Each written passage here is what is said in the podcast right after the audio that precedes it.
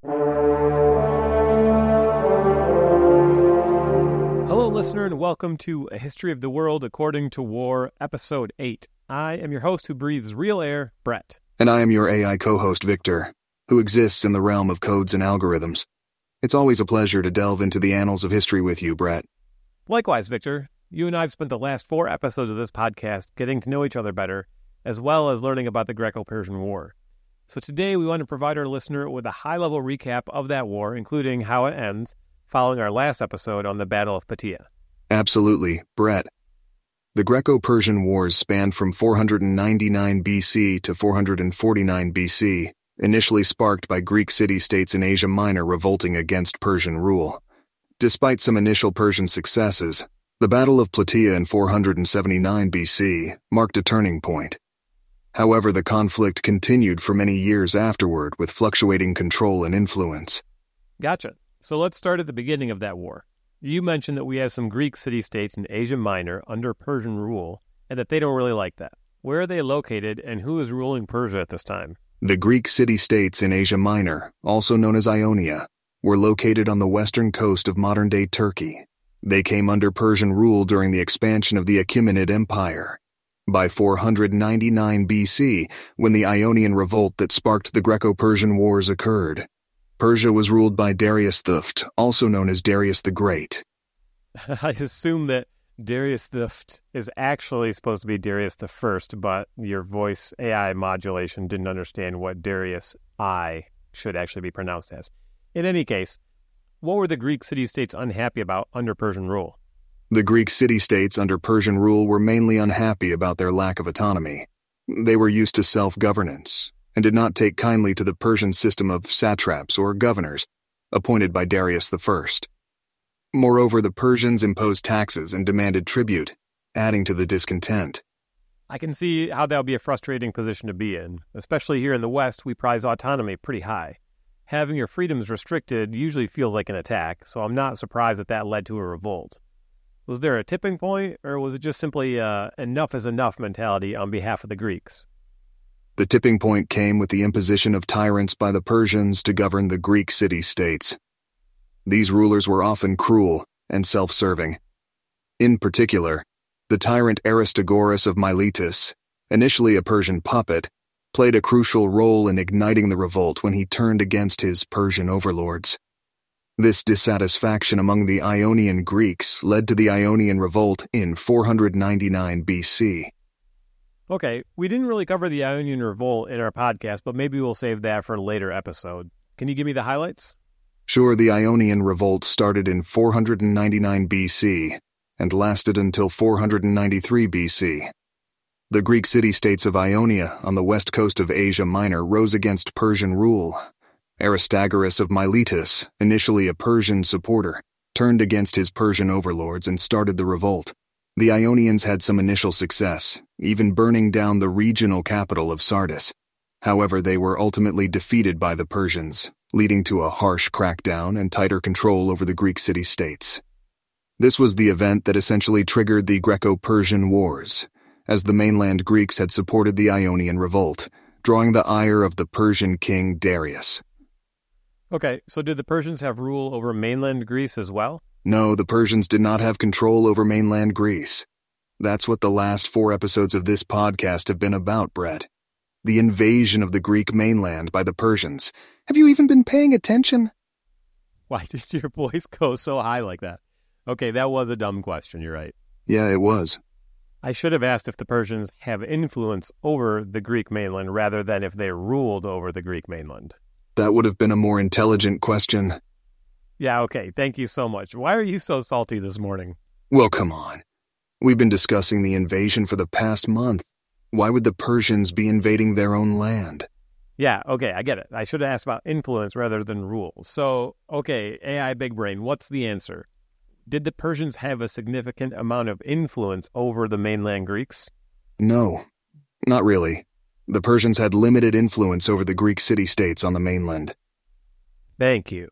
Jeez. The Greek city states on the mainland were independent. However, they had close cultural and familial ties with the Greeks of Ionia and had supported their revolt against the Persians.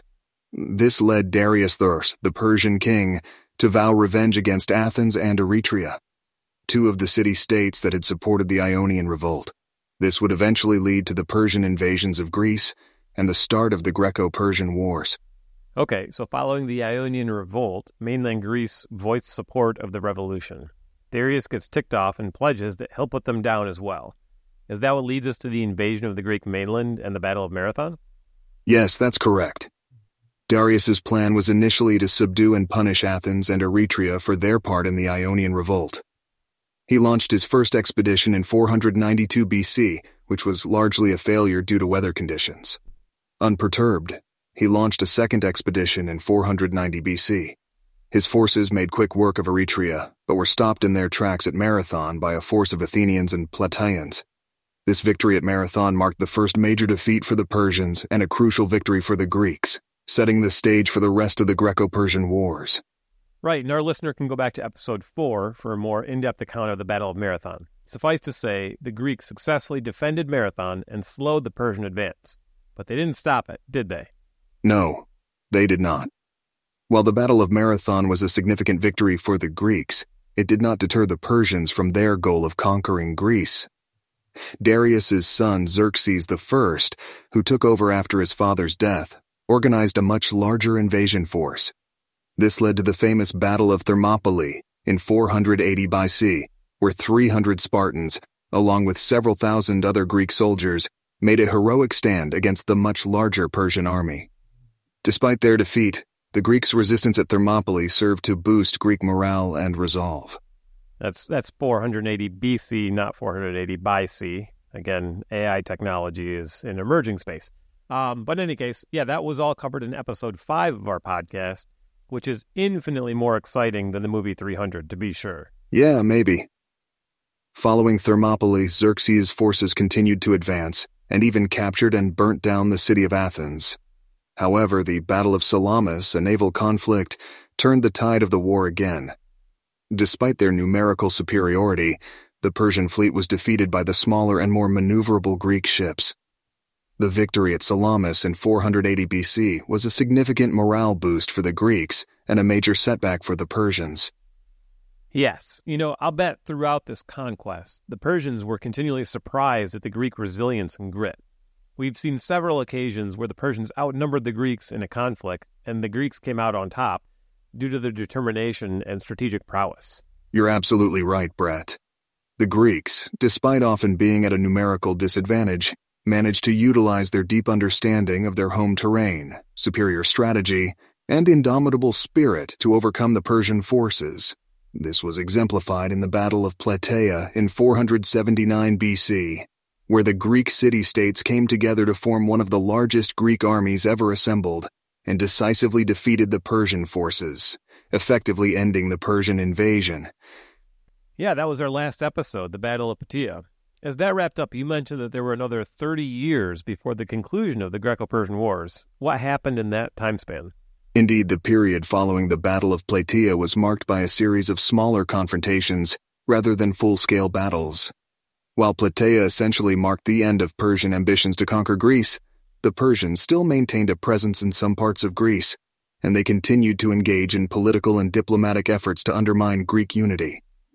The Greeks, led primarily by the Athenians and their newly formed Delian League, worked to liberate these remaining areas and push back Persian influence. This back and forth continued until the Peace of Callias around 449 BC, which is generally considered the end of the Greco Persian Wars. Okay, let's dig into that a little bit deeper. After the Persian defeat at Plataea, the Greeks were working to drive the Persians out of mainland Greece. The Persians are still trying to conquer the mainland, right? Was there a lot of back and forth in these battles, or was it more of a Greek dominance in pushing back the Persians? Actually, after the Battle of Plataea and Mycale, the Persians were largely on the defensive in the Aegean region. The Greeks, especially the Athenians, took the initiative, forming the Delian League and launching a series of campaigns to free the Greek cities still under Persian control. There were minor conflicts, but the Greeks were largely successful in these endeavors. The Persians, rather than attempting further large scale invasions, focused more on diplomatic and political maneuvers to stir dissent among the Greek city states and disrupt their unity. But the large scale clashes that had characterized the earlier part of the war were largely absent during this period. It was more of a slow, gradual push by the Greeks to consolidate their gains and assert control over the Aegean. Okay, so it's not necessarily so battle focused, but even then, the Greeks are, are kind of consistently pushing back the Persians. Let's talk about the Delian League a little bit more. Tell me about that. The Delian League was a military alliance of Greek city states led by Athens and established in 478 BC, right after the major battles of the Greco Persian Wars. Its purpose was to continue the fight against the Persian Empire and free the Greek cities still under Persian control, especially those in Asia Minor. The members contributed money and ships to a shared treasury, originally kept on the island of Delos, hence the name Delian League, to fund the military campaigns.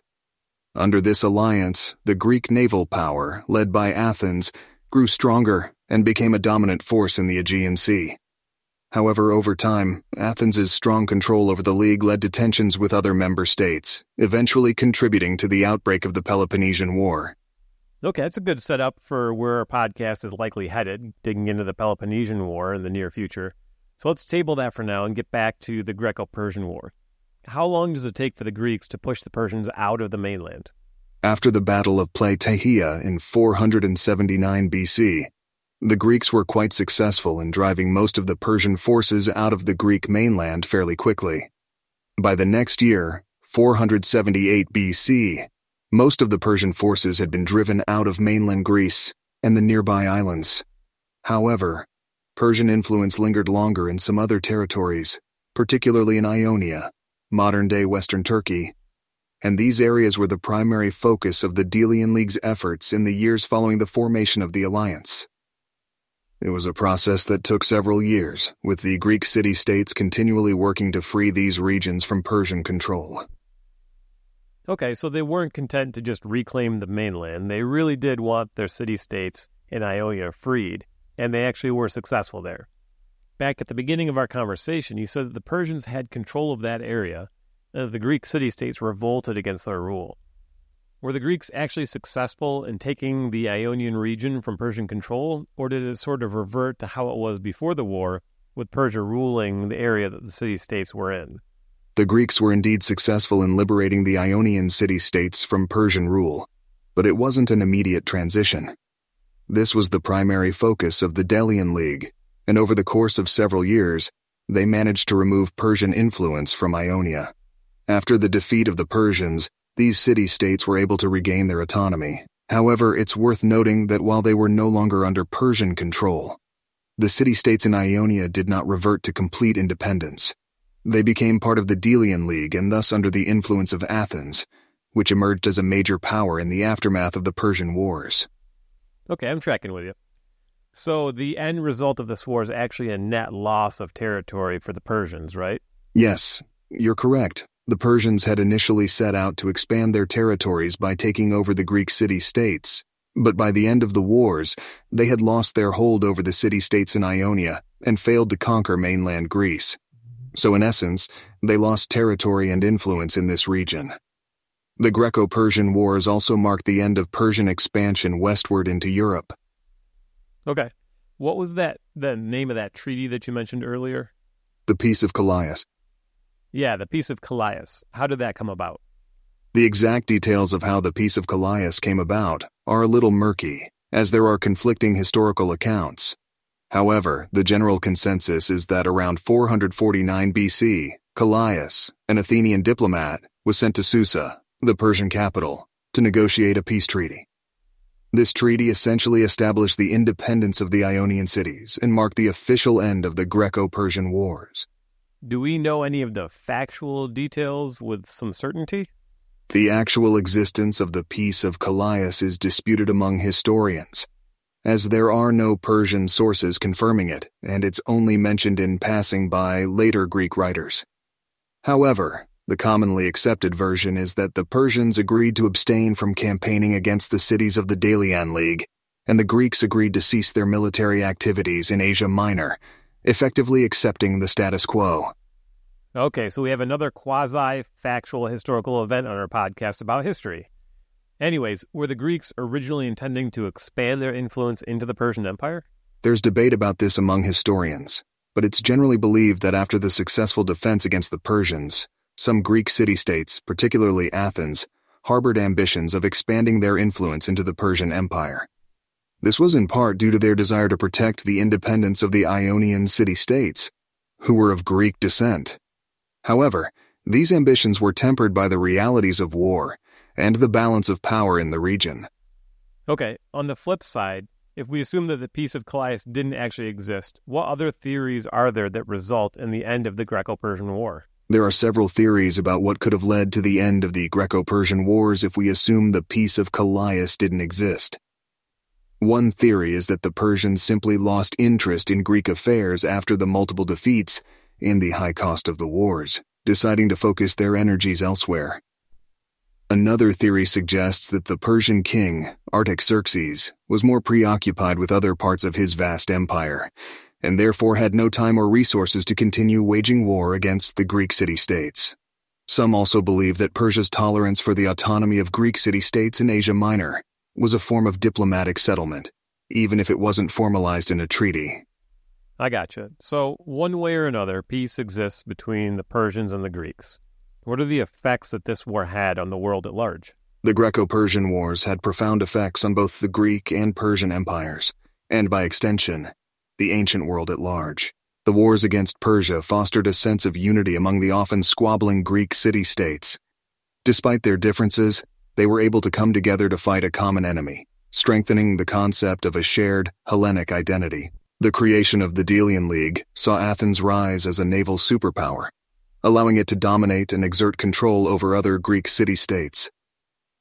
This laid the groundwork for what is known as the Golden Age of Athens, a period of unprecedented cultural and intellectual growth. The wars marked a turning point for the Persian Empire. Despite still being a significant power, the unsuccessful military campaigns against Greece damaged its reputation and strained its resources, which contributed to its eventual downfall at the hands of Alexander the Great. We'll probably get into those battles and the conquest of Alexander the Great in the future. Uh, but yeah, this war does have some far reaching consequences for sure.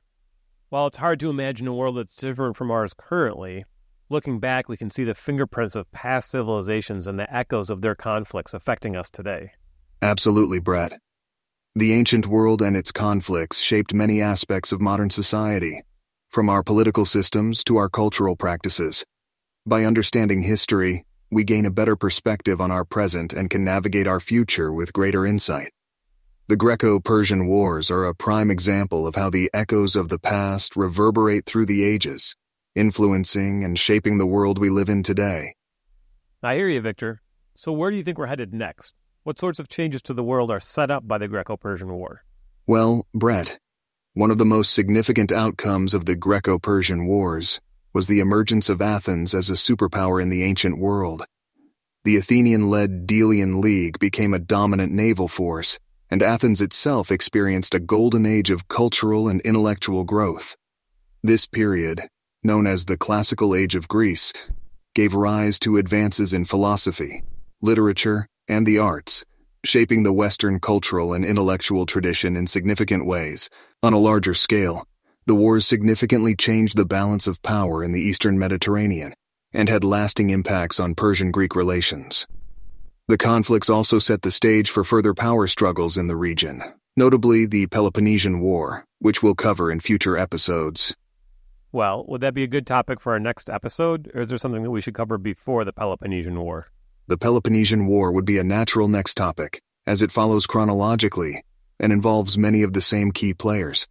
However, before diving into that, it might be beneficial to dedicate an episode to the Golden Age of Athens.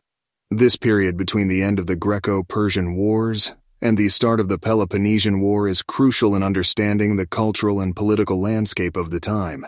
It saw the rise of important figures like Pericles and the construction of architectural marvels like the Parthenon. It's a rich period of history and could provide some valuable context before we delve into the strife of the Peloponnesian War.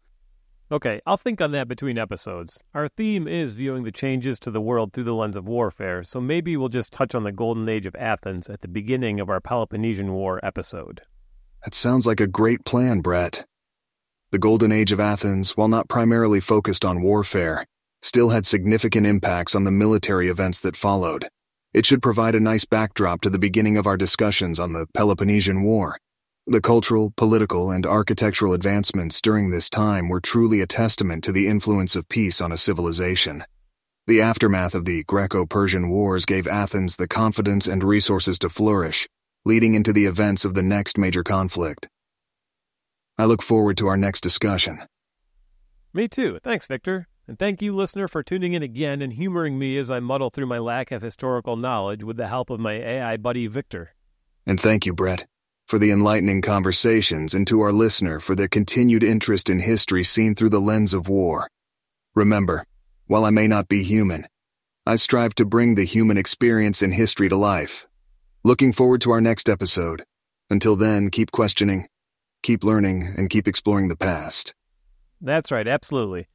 Um, so if you want to support our podcast, just give us a positive review on whatever platform, subscribe, all those good things. Um, you can reach out to us on Twitter. I'm at Brett Fitzgerald, and Victor is at Historian Victor, or you can email us. Um, our, our link and information is in the show notes. Uh, so, yeah, stay tuned, and uh, we look forward to connecting with you again next week. Thanks, listener. Signing off for now, this is Victor.